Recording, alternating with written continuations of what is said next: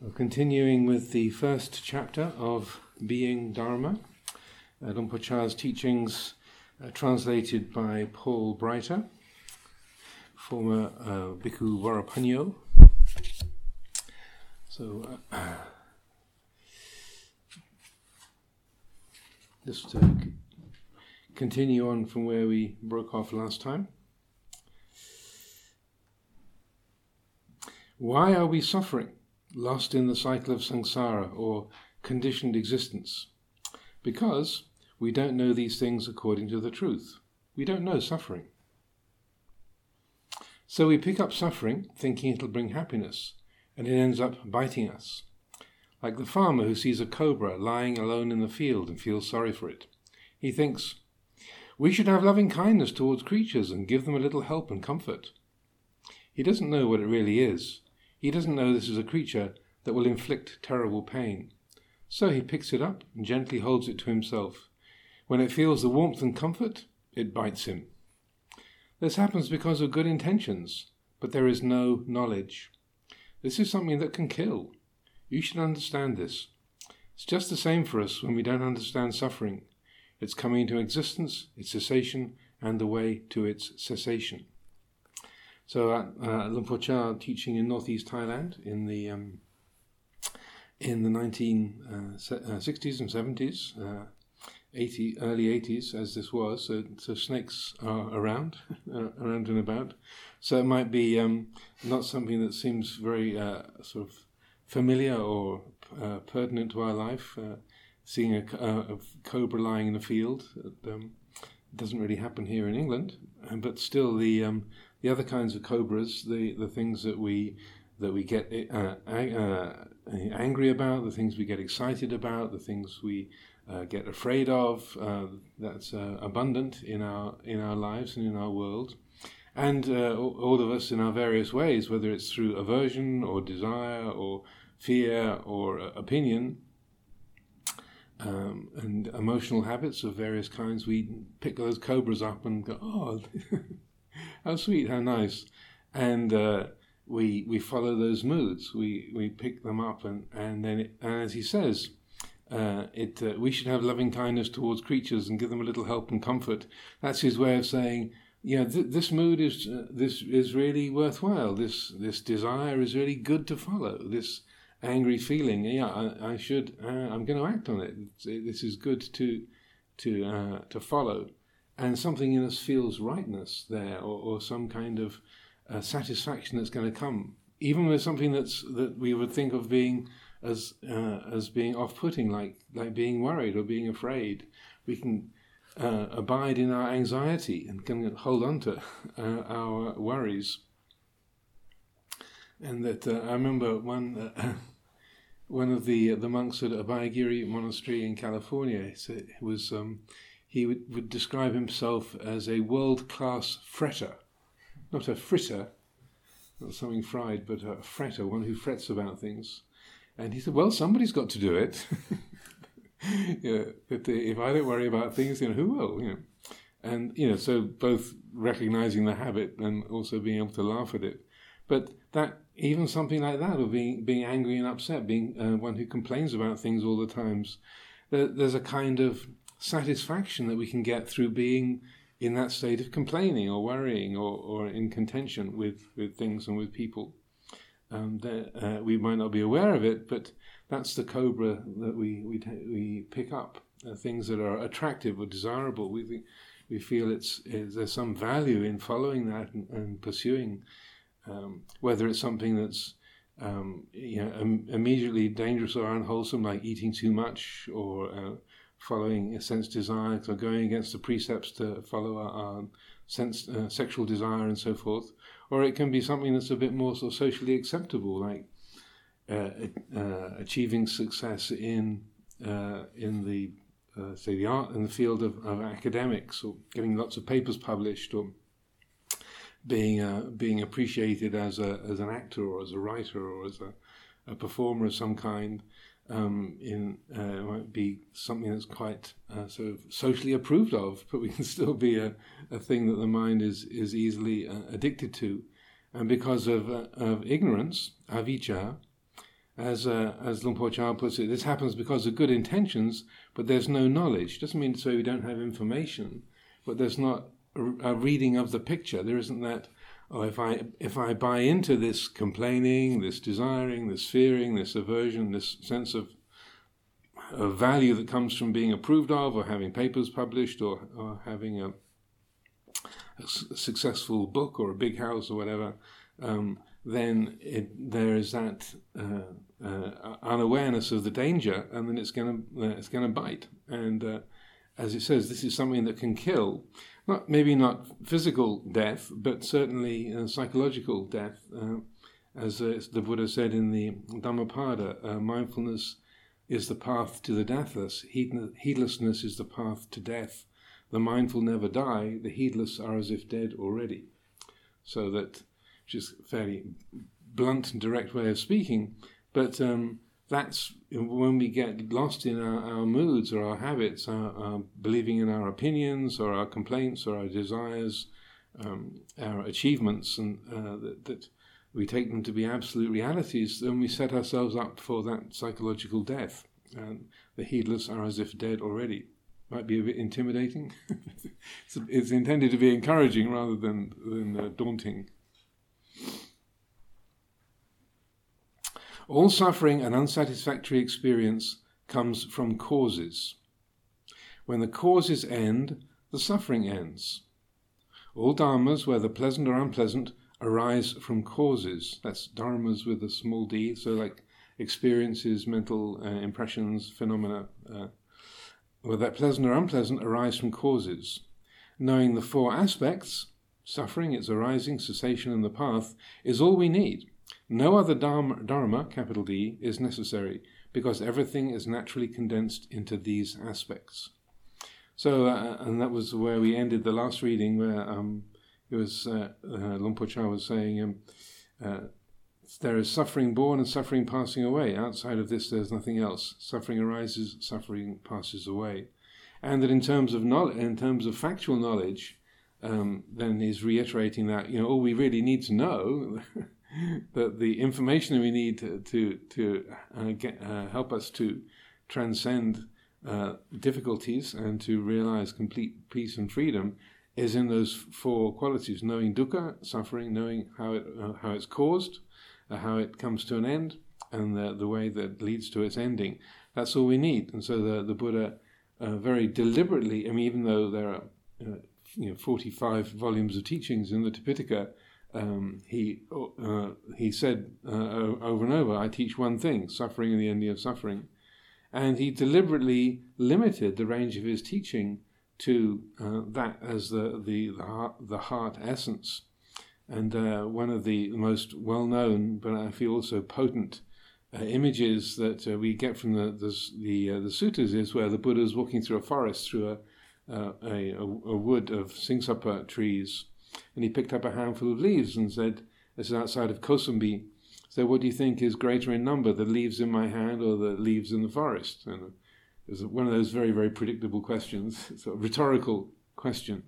And then the, the monks who were with him said, Venerable sir, the number of leaves in your hand is very, very small. the number of leaves in the whole forest is very large. And the Buddha said, Exactly so. What I teach you is comparable to the leaves I hold in my hand. What I know, uh, what I understand, is comparable to all the leaves in the forest. Now, why do I only teach you this much, this little handful of leaves? Uh, because you know, this is what leads to liberation, this is what leads to peace, this is what leads to, to benefit. Why don't I teach you all the rest, the, all the other gazillions of, of, uh, of things that are knowable because they don't lead to peace, they don't lead to liberation, they don't lead to, to fundamental well being. And so it's a deliberate limitation of the range of, of knowledge and teaching to, to focus the attention very specifically on that, that, uh, that one area.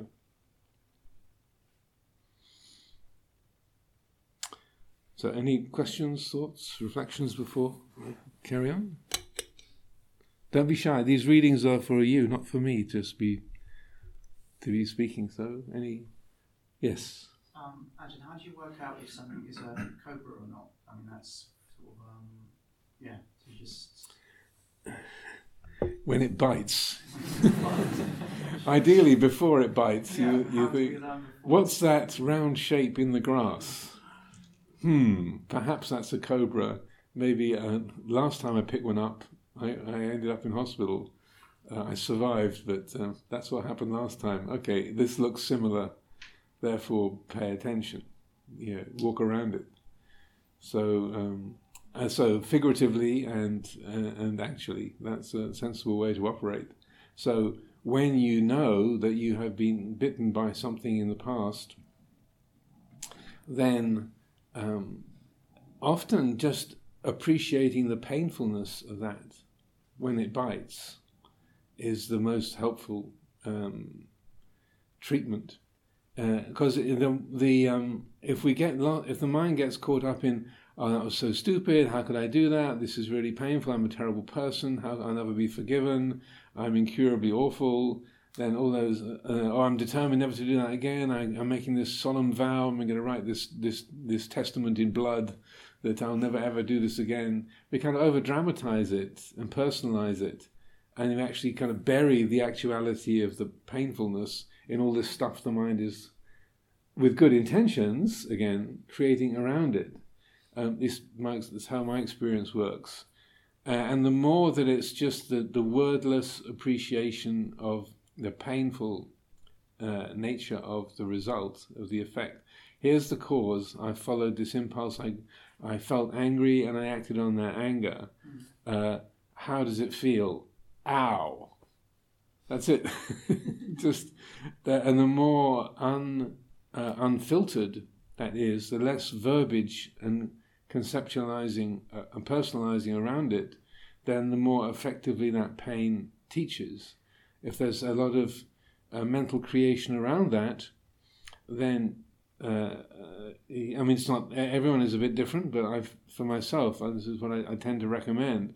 The more raw and uh, non-conceptual um, that that that pain is, is the, the more it's like you haven't got an anesthetic when you go to the dentist. You know, the more you can you feel that the the the painful result of that action, whether it's following a a, a, a destructive desire or, a, or anxiety or an aversion or an opinion, that the the direct appreciation of feeling, letting that, that pain be felt, uh, without creating a, a self view around it, then that has the most profound effect because it's rather like um, the the instinct of preventing pain. So even if as a small child, you um, when you, you burnt your hand on a on a radiator or a cooker and you, you touched a, a pot because oh it smelled good, so you touched the, the cooking pot, ow! Then you know your your your mother, your father, or a sibling says, "That's an that's an owie." you know, remember this. Don't touch that. So you you look okay when the pot's on the on the cooker and the steam's coming off. You know, if you touch, it'll be ow. So that it's as a young child, a non-conceptual thing. You recognize the form of it, and you know what happened last time, and the the blisters and the the pain that came. So. Um, we learn lessons through physical pain quite directly, and so that and those injuries and those painful feelings are what we learn from. So then we know, okay, if it's if it's got those signs of being hot, then you know, be careful. So it's exact in exactly that way. You're not uh, deliberately making things hurt, but just letting that painfulness be be felt rather than sugaring it over or avoiding it or or, uh, or over dramatizing it and, and, burying it in in the kind of um, uh, various forms of, of creation around that, but just letting that be felt, so that uh, that moral sensitivity, is it works best, just like physical pain. It works best when it's un, unmediated or undecorated. Just that here's the cause. Uh, I acted in a, reactive way. Uh, like, like, today, I was at, at Buddha Padipa, and uh, I was um, giving a little Dhamma talk in uh, in um, respect of the 50, 50, days after the death of the the abbot, uh, um, Kun Te Pavana Monkon passed away 50, 50 days ago. So I was giving a Dhamma talk and I was talking, uh, and uh, I spoke about a few things, but uh, uh I ended up talking about upekkha, equanimity. And so then uh, it's already 11.15 and they say, oh, time to take the photographs. And then thinking 11.15, 11.20, the, the, the time for the meal offering is, has already arrived. It was going to be at 11. It's now 11.25. Well, I just gave this Dhamma talk about upekkha. if I start getting impatient with the people, like, hey, enough for the photographs. You've got to, you've got to eat. It's like, so the the temptation to uh, to be impatient, uh, to exhibit an, uh, an a non upekkha mentality, uh, might have easily arisen at that moment. But I thought, well, this was talking about upekkha. I better um, be good to better practice what I preach, literally. And so, okay, well, if they want to keep taking photographs, okay, um, everyone knows what the time is, and uh, probably and everyone knows that the the the the, the limit for, for being able to have a, the meal offering is twelve noon. Most people probably know that. So okay, just just relax and uh, practice upekkha. So if I and so then the, the result of having been equanimous and let things go by, we did have uh, the, the meal offering took place and we finished at 5 to 12 without having to rush. So all was good. So the feeling i had then was a sense of gladness that ah that that wholesome impulse to not get irritated with people taking photographs had a good result there's the cause upekkha was actualized the effect was sabai you know, contentment and, and ease. Here's the cause, here's the effect. I'm not I'm not boasting, I'm just saying that's a good example. So just as you let the pain teach you, then you also let the good results of, of actions when you have been kind, you have been unselfish, you have been restrained, then that the uh, the pleasant results of of wholesome action are similarly appreciated. Not to be, I've really got it together, my practice is really going places, this is really great, I'm you know, you don't again build a whole story around it, but just here's the cause, here's the effect, uh, and let's let that that let that be the guiding principle. Okay, so to continue. The points of contact, the receiving apparatus, are the eyes, ears, nose, tongue, body, and mind. When the mind is aware and recognizes that experience is suffering, it will let go. It actually lets go in a great hurry. So when there's avijja, um, there's the not realizing that's a cobra, picking it, you pick it up and cuddle it. Uh, when there's vijja, when the mind is aware, when there is that awareness, then it recognizes if this is picked up, there is danger. so uh, that this can be picked up, but picking up a snake, you need to pick it up in a very particular way, usually with a, a forked stick just behind the just behind the head. You can hold the snake down, then pick it up with your hand coming from behind the head to pick it up by that part of the neck, and then you can put it into a sack and carry it outside the forest to uh, live its life comfortably somewhere else. But um, if generally, if you if you realize it's a poisonous snake, then if you're aware and you realize that if this is picked up, if this is clung to and identified with, then um, then it's like you're not going to go near the, the, the, snake because you know it's it's dangerous. You're, not going to be inclined to, to pick the thing up at all. You're going to no, that's that's uh, danger dangerous and can bring deadly suffering or or death. So you uh, you leave it alone. Whether it's an opinion, whether it's a mood, whether it's a um, an attraction, an aversion, or an anxiety, a, a fear, whatever, whatever particular tone it might take there's a recognition of of any particular experience um, has the potential for creating that dukkha if it's attached to, and so that then, uh, as he says, when the mind is aware, when the vijja is established, then things uh, it lets go in a hurry, or ideally, it doesn't. It doesn't even pick it up and, and cling in the first place. So this is very much uh, the uh, the theme of, of most of Sumedho's teachings in um, recent years, um, uh, that is, is, kind of encapsulated in those that one uh, that one or two sentences. When the mind is aware and recognizes that, it, that that experience is suffering, it'll let go. It actually lets go in a great hurry. So be aware, be awake. And this is the, the central theme of uh, Luang Por teachings in many and various aspects. So, you who practice, please know this clearly. Knowing this important fact will enable you to be decisive in your practice. There are many scholarly and scriptural approaches to elucidate and help people to, to see this clearly. Some of you have no doubt studied the sutras and the Abhidharma.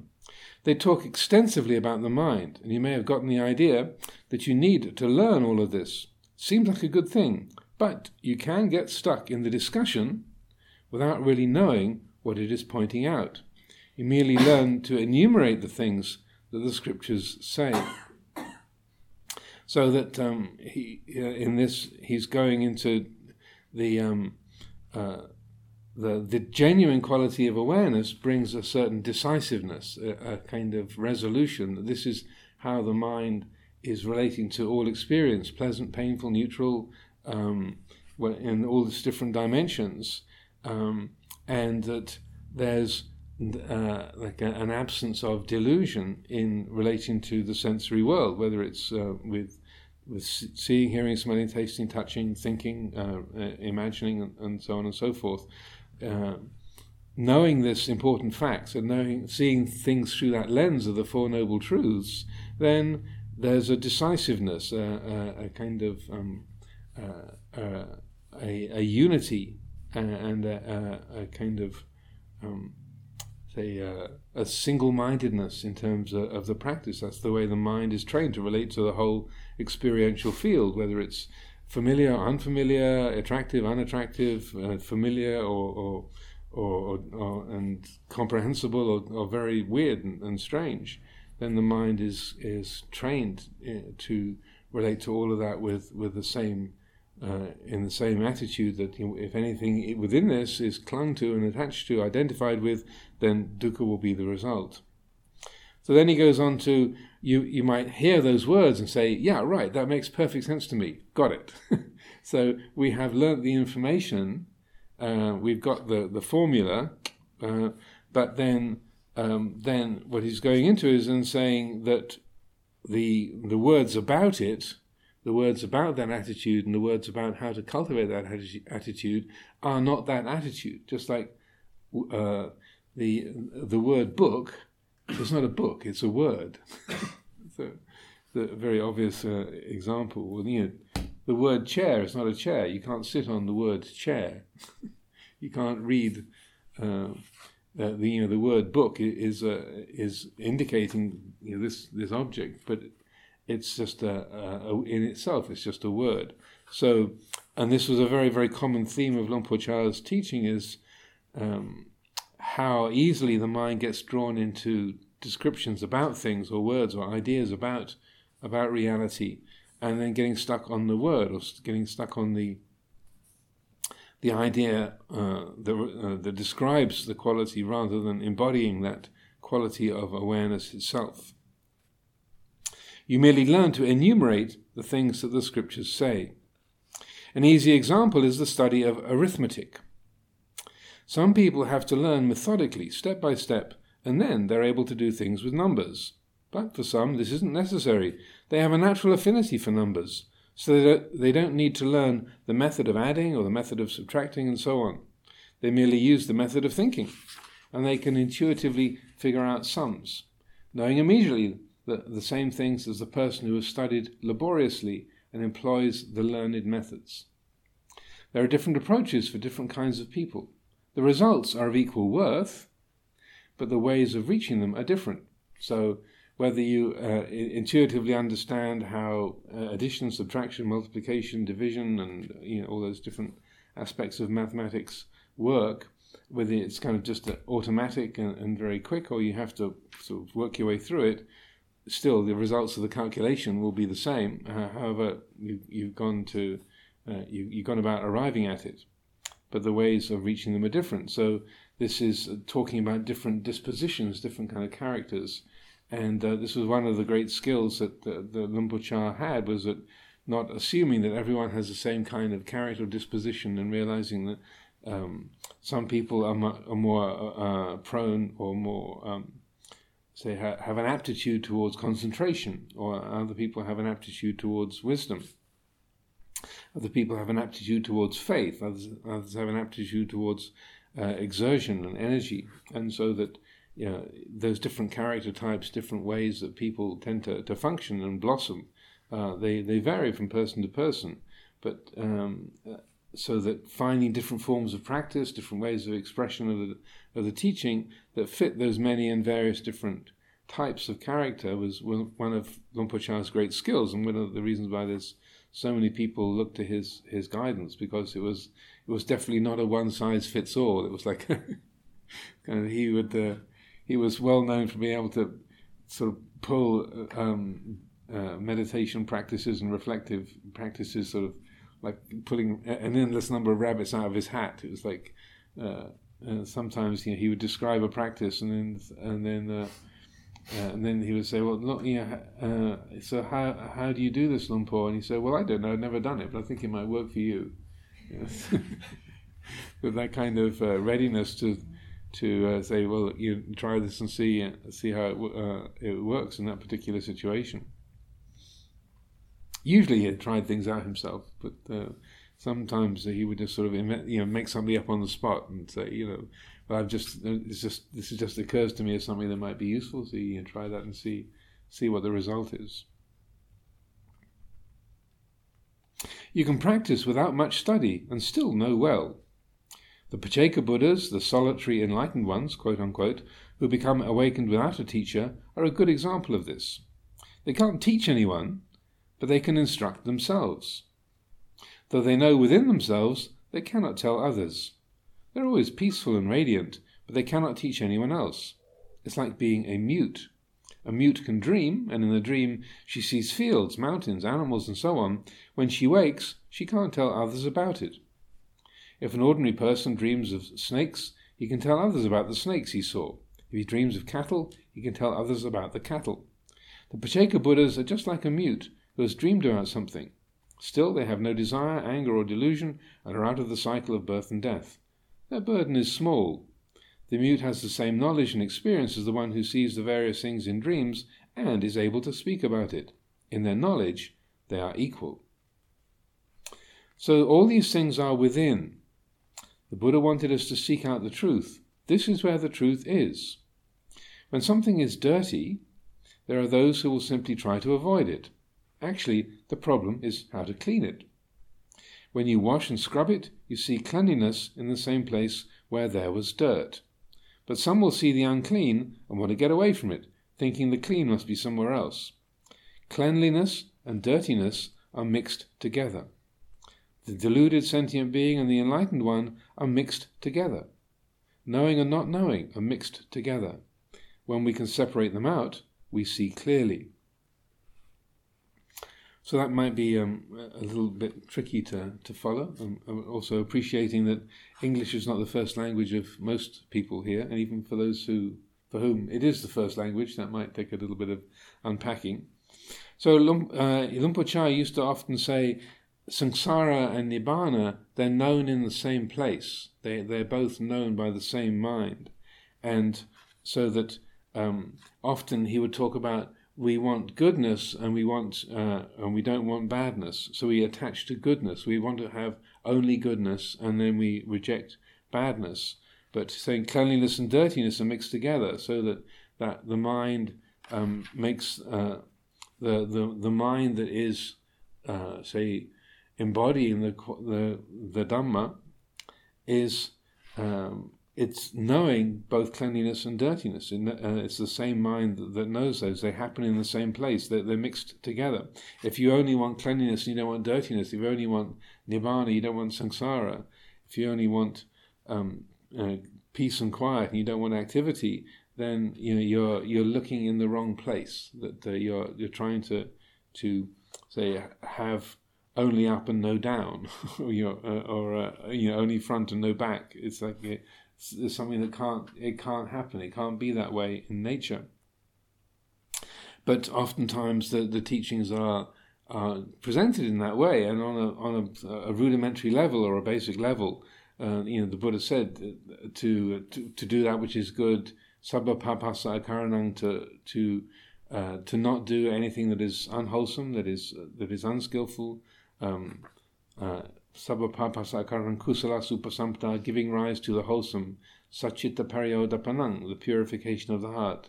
Etana buddha, uh, etang buddhana sasananti this is the teaching of all the Buddhas. So to not do what is evil, to do what is good, and to purify the heart. So people hear that and think, oh, so so I'll just do the good, hang on to the good, and reject the, the evil, and then that'll be um, that'll be following the path. And uh, Luang Chah saw that that um, taking that uh, that principle of only wanting the clean and not wanting the dirty, only wanting the good and, and not wanting the bad, that it's uh, it's just kind of the the uh, the opening stages of the practice, but getting to the the, the mind that, that knows good and bad and is neither uh, good nor bad in and of itself, the, the the mind which is aware of goodness and badness, cleanliness and dirtiness, and knowing and not knowing, um, that the, that is the the mind that is really embodying the Dhamma. That is the the mind, the quality of mind that is the genuine refuge so that um, the uh, uh, that's something that, that comes out in many many different uh, many different teachings in many different ways he expresses that but I, feel that's it's also there's echoes of that in um, some of the northern Buddhist teachings where um, they talk about the the equality of samsara and, and nirvana and uh, it's uh, uh, when Luang Por Chah came across Zen teachings that Ajahn Buddhadasa translated uh, the teachings of Huang Po and also the Sutra of Huineng into Thai. From the, used the English as a basis and then translated from the English into Thai. And Ajahn Chah was very uh, in, interested to, to read those, and that's that. You also get that same kind of expression of samsara uh, and, and nirvana being found in the same place or known by the same mind. So that resonated very, very strongly with Por own insight into that area. So any questions, thoughts? Yes. Just wondering what he's talking about. Is that a result, or is that something you do? Of um, like not attaching to good and bad. Is that a practice you're supposed to do, or is it a result of the practice? well, it, it, uh, everything starts off as an idea, and then you see hearing the idea, like hearing the Dhamma, you know, hear it or reading it. That's the kind of stage one. So then, and then understanding, getting the you hear it, and then you understand the concept. So that's um, that's the uh, you hear it, and then you get the idea of it, and then practicing that. Okay, applying that as a as a principle in relationship to your habitual way of seeing things. And then that, so that the pariyatti is the study, patipatti is the practice, and then pativedha is the realization. So hearing uh, that as a principle of seeing uh, uh, the mind which is uh, is not attached to, to goodness and badness, hearing that as an idea, and then oh yeah, that make that kind of makes sense. Then okay, how does that change the way my mind is creating good and bad throughout the course of a day, and then applying that and see, and then in certain moments, like ah, I see how that works. That that which is knowing the sweet and that which knows the bitter, it's the same. It's the same quality of knowing. That which knows success and failure. Uh, confusion and clarity. Aha. Uh, so that then that is the, the practice of that principle and seeing how that takes shape. So applying it. And there's moments of aha is that realization of when the, the vision actually changes and that there is a, a, a shift of attitude. So it is in a way something that we do, but and then it's a, a um, it's also uh, in uh, the result of what has been done uh, is uh, it's like that's the point of it. So those three uh, study, practice and realization, pariyatti, patipatti, pativedha. Uh, they are the kind of the th- basic three levels of, of, of Dhamma training. And, and in the, um, uh, the, the, the title for this book, Being Dharma, is, is um, a derivative of a, a pattern that the, uh, the uh, the Buddha speaks about quite regularly in the suttas. You know, hearing Dhamma, understanding Dhamma, practicing Dhamma, realizing Dhamma, and then Ajahn Chah adds on being Dhamma as a sort of the finale or the kind of the, the fulfillment of that, that whole process. The the the simplest simpler way of, describing it is in the uh, study, practice, and realization. And you also in the in the Buddha's first discourse, the Dhammacakka Pavattana Sutta, um, you have that uh, for each of the Four Noble Truths, there is a statement of the truth, like idang dukkang, this is dukkha, that's the, the, the represents the study, and then uh, the uh, the the practice is the way it should be worked with. So dukkha parinyayanti, it should be uh, understood, it should be apprehended, it should be appreciated uh, it has been real, it has been understood, it has been apprehended. So each one of the Four Noble Truths, uh, then there's the the idang uh, dukkha samudaya. This is the cause of suffering. Uh, pahatabanti, it should be let go of. Pahinanti, it has been let go of, and so on and so forth. So right in that very first discourse, that that model of the study, the practice, and realization that's uh, embodied there. So that's uh, a lot of Buddhist teaching and uh, both um, in terms of informal teaching and also formal study of, of in the Buddhist tradition, it it uses those three levels or three stages.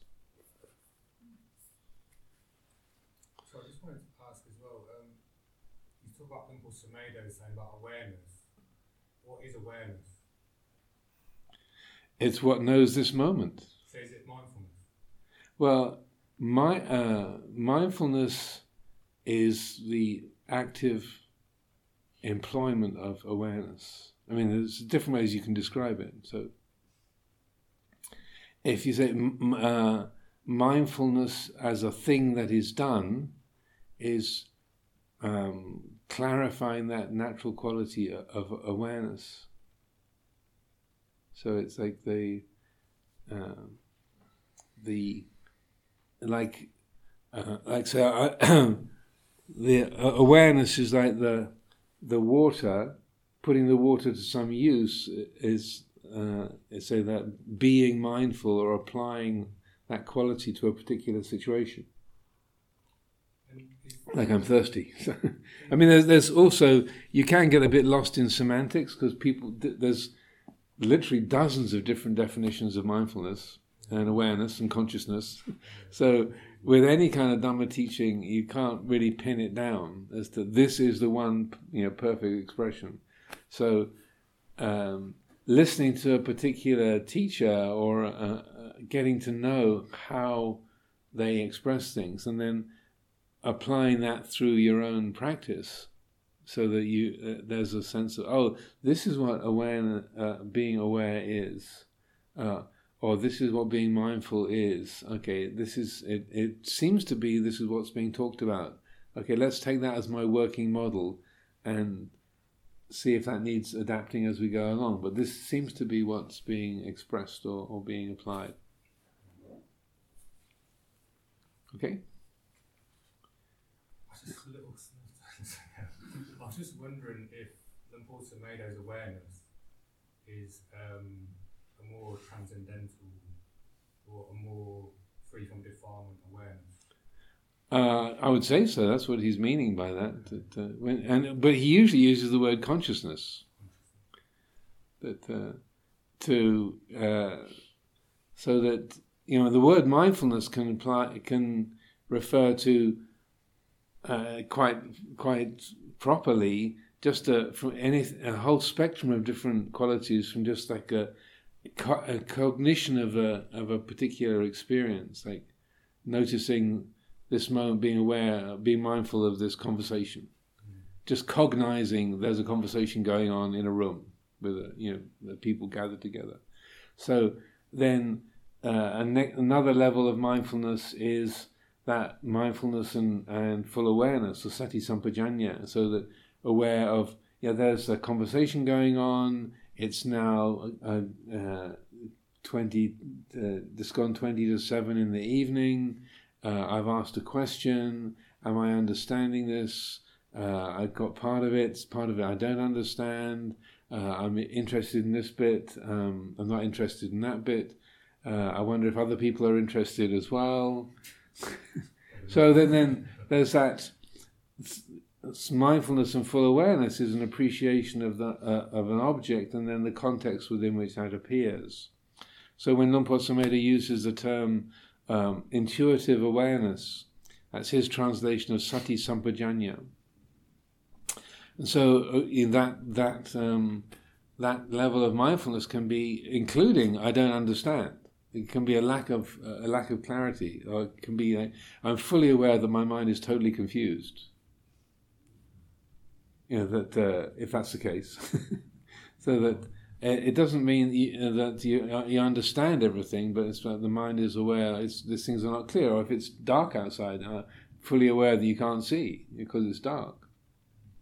And then the third level of mindfulness, to in one way of expressing it, is satipanya, or mindfulness conjoined with wisdom, which will be not just recognizing, you know, the perception of this moment and the content of this conversation, but also recognizing, well, my mind is putting together sight, sound, smell, taste, touch, thought, memory, language, and creating this moment. This is a mental event yes, we're sitting in the sala and having the Dhamma reading, but actually this is all known through the agency of this mind. If I close my eyes, the visual world vanishes. I open them, it reappears.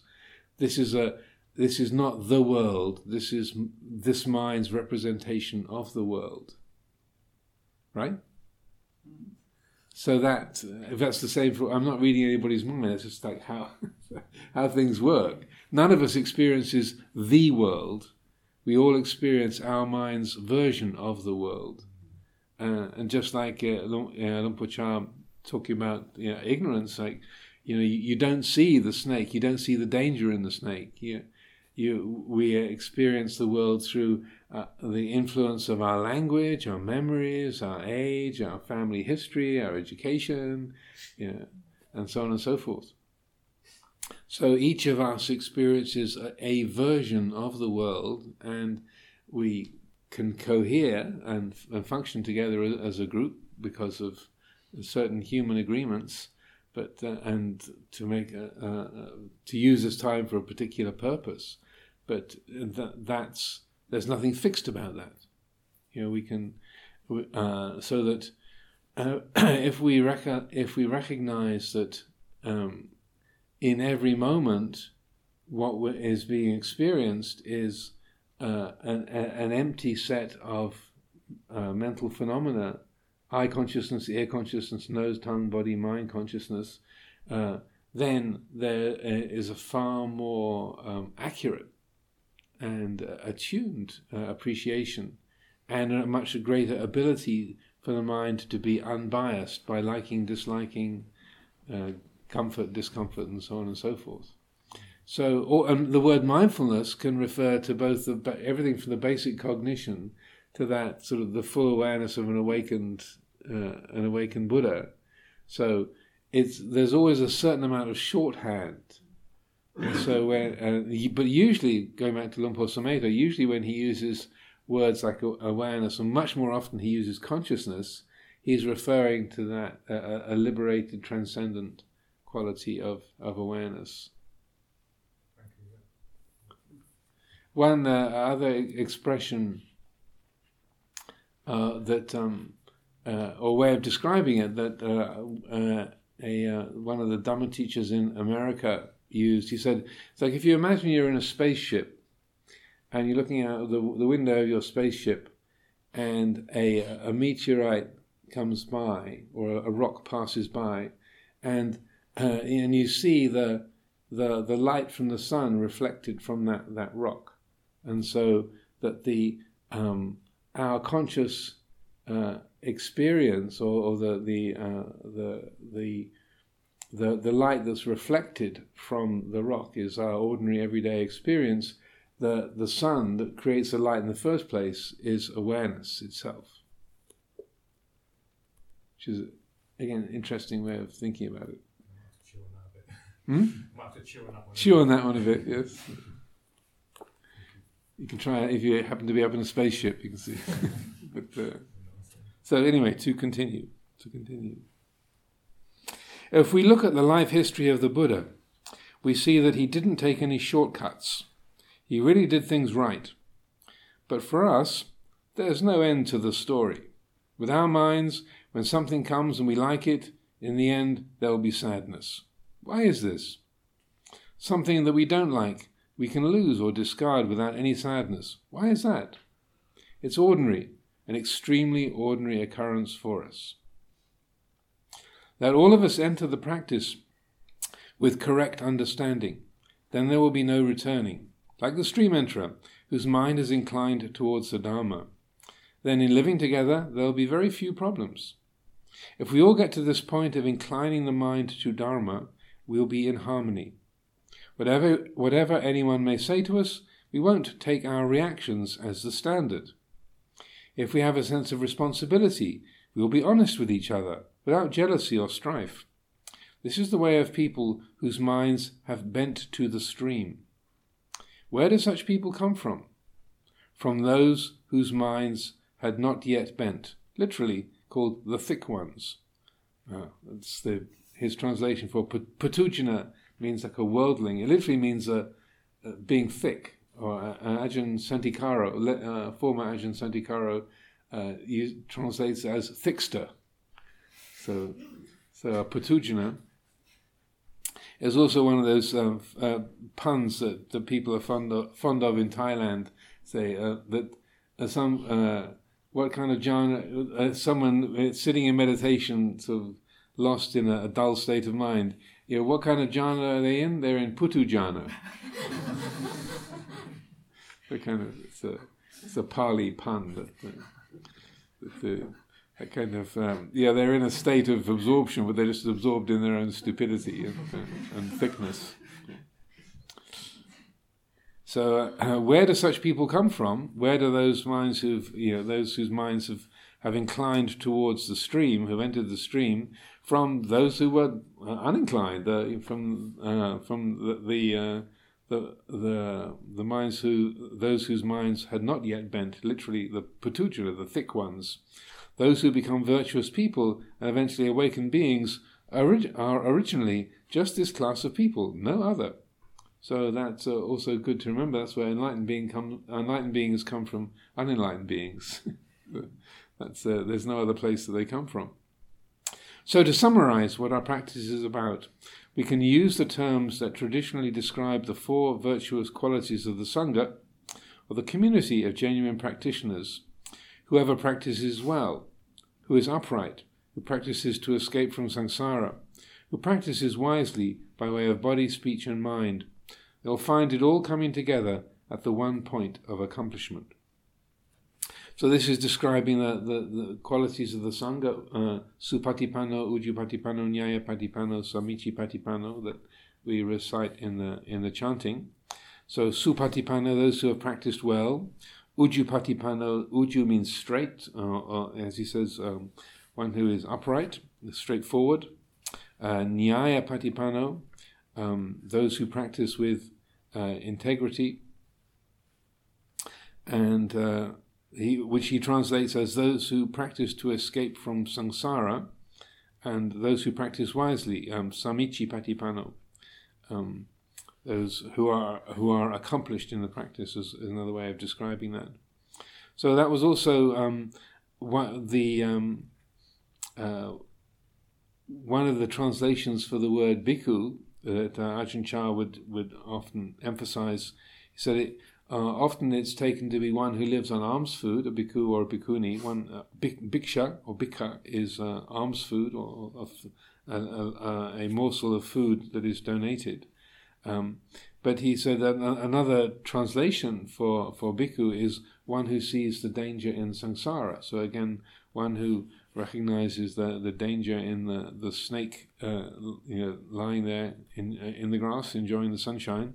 That um, uh, a spiritual practitioner is one who sees the, the danger in seeing, hearing, smelling, tasting, touching, and, uh, and thinking and not uh, with aversion, uh, like it's um, when you're standing at the side of a road waiting to cross. You're not averse to the cars that are coming and going, or the lorries and the other traffic, but you're not just walking out into the middle of it. So there's a wise caution. Um, you see the danger of walking out into the middle of the road. Um, uh, you don't have to be averse to the, the things that are, are there, but you know don't treat this lightly because you need to wait for a gap in the, the flow in order to, to make it safely across.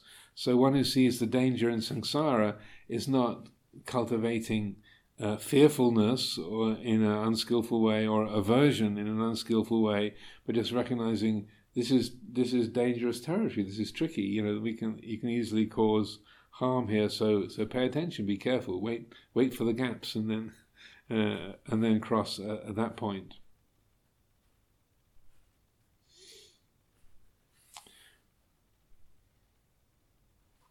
Uh, also, when um, when uh, Luang Por Sumedho would be talking uh, about the um, the refuge of Sangha, then what he would uh, talk about is the uh, in the the wording of the chanting uh, t- tends to refer to Buddha, Dhamma, and Sangha in a very externalized way. So it's talking about the person of the Buddha, um, um, the uh, uh, you know the, uh, the the qualities of the Buddha as the, the great being who established these teachings two and a half thousand years ago, um, and uh, the the Dhamma somewhat as the the teachings of the Buddha, um, uh, but and then the sangha as the four pairs, the eight kinds of noble beings, the the those who have reached the different levels of enlightenment.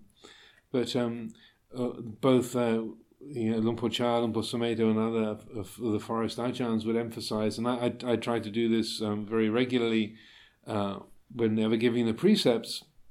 To, and and uh, for ordination ceremonies or in the giving the doing the precept ceremonies on the weekend and such like, to emphasize that the refuge of Buddha and, and, the refuge of Dhamma and the refuge of Sangha, what makes them a refuge is that they are they are qualities of our own jitta, they're natural attributes of our own minds that can be drawn upon.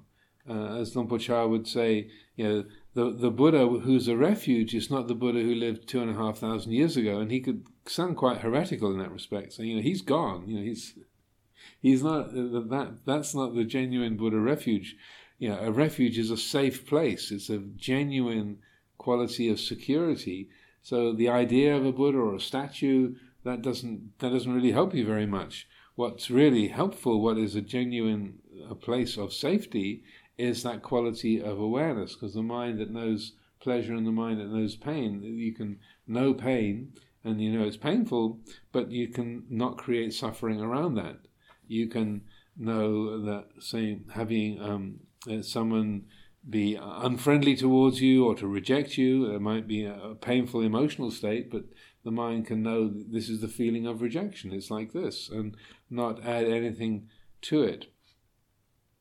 And so that that quality of awareness is a safe place. That that uh, uh, that would be emphasized in the Forest Ajahns teachings of that's the genuine Buddha refuge, that quality of awakened awareness. That's the uh, the the genuine, um, say, uh, place of of security, and which is reliable and dependable.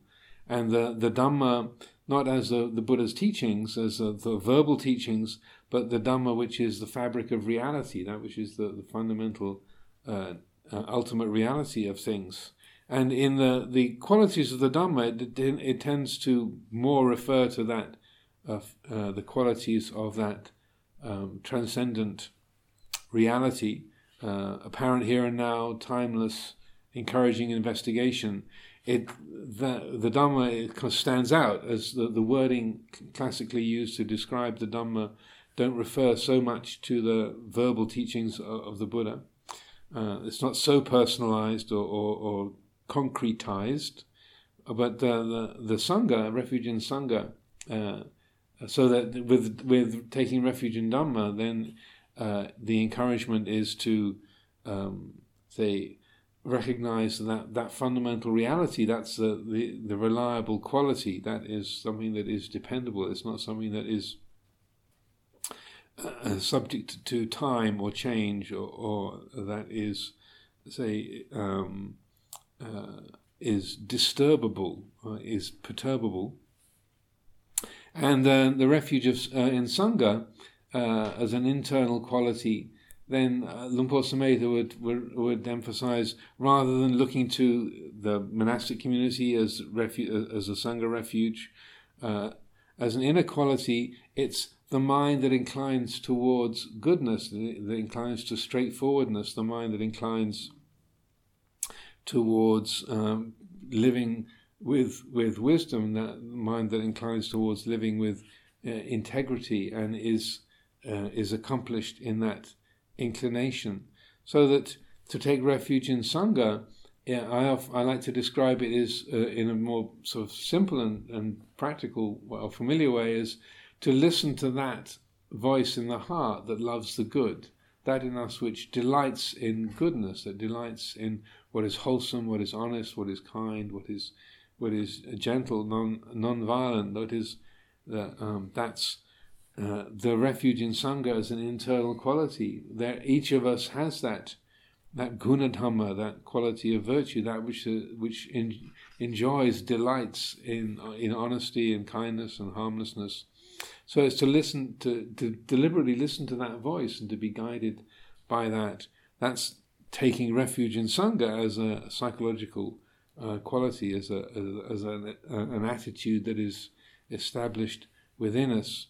And so um, when uh, Sumedho would often describe taking refuge in Sangha, it's choosing supatipano, ujipatipano, nyayapatipano, samicipatipano, choosing to uh, to practice well, to practice um, in a straightforward way, to uh, to follow that virtuous inclination.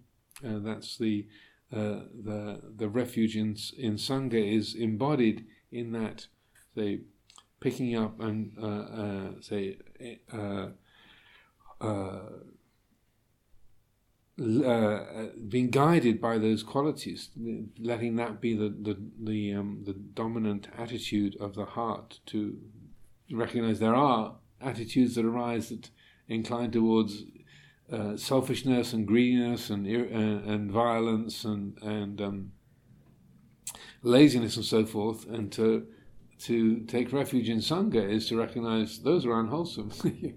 Leave those aside, and then what is uh, in, what is kindly, what is honest, what is gentle, what is what is modest, then uh, you know th- those are the, that uh, are deliberately inclined towards, and that's the that's what creates a the quality of or embodies the quality of, of security, because the heart that uh, is uh, that loves the good is a um, that that is uh, in a way a, a, natural aspect of of uh, the Dhamma itself, so that the the, the fundamental nature of mind is uh, is the is Dhamma.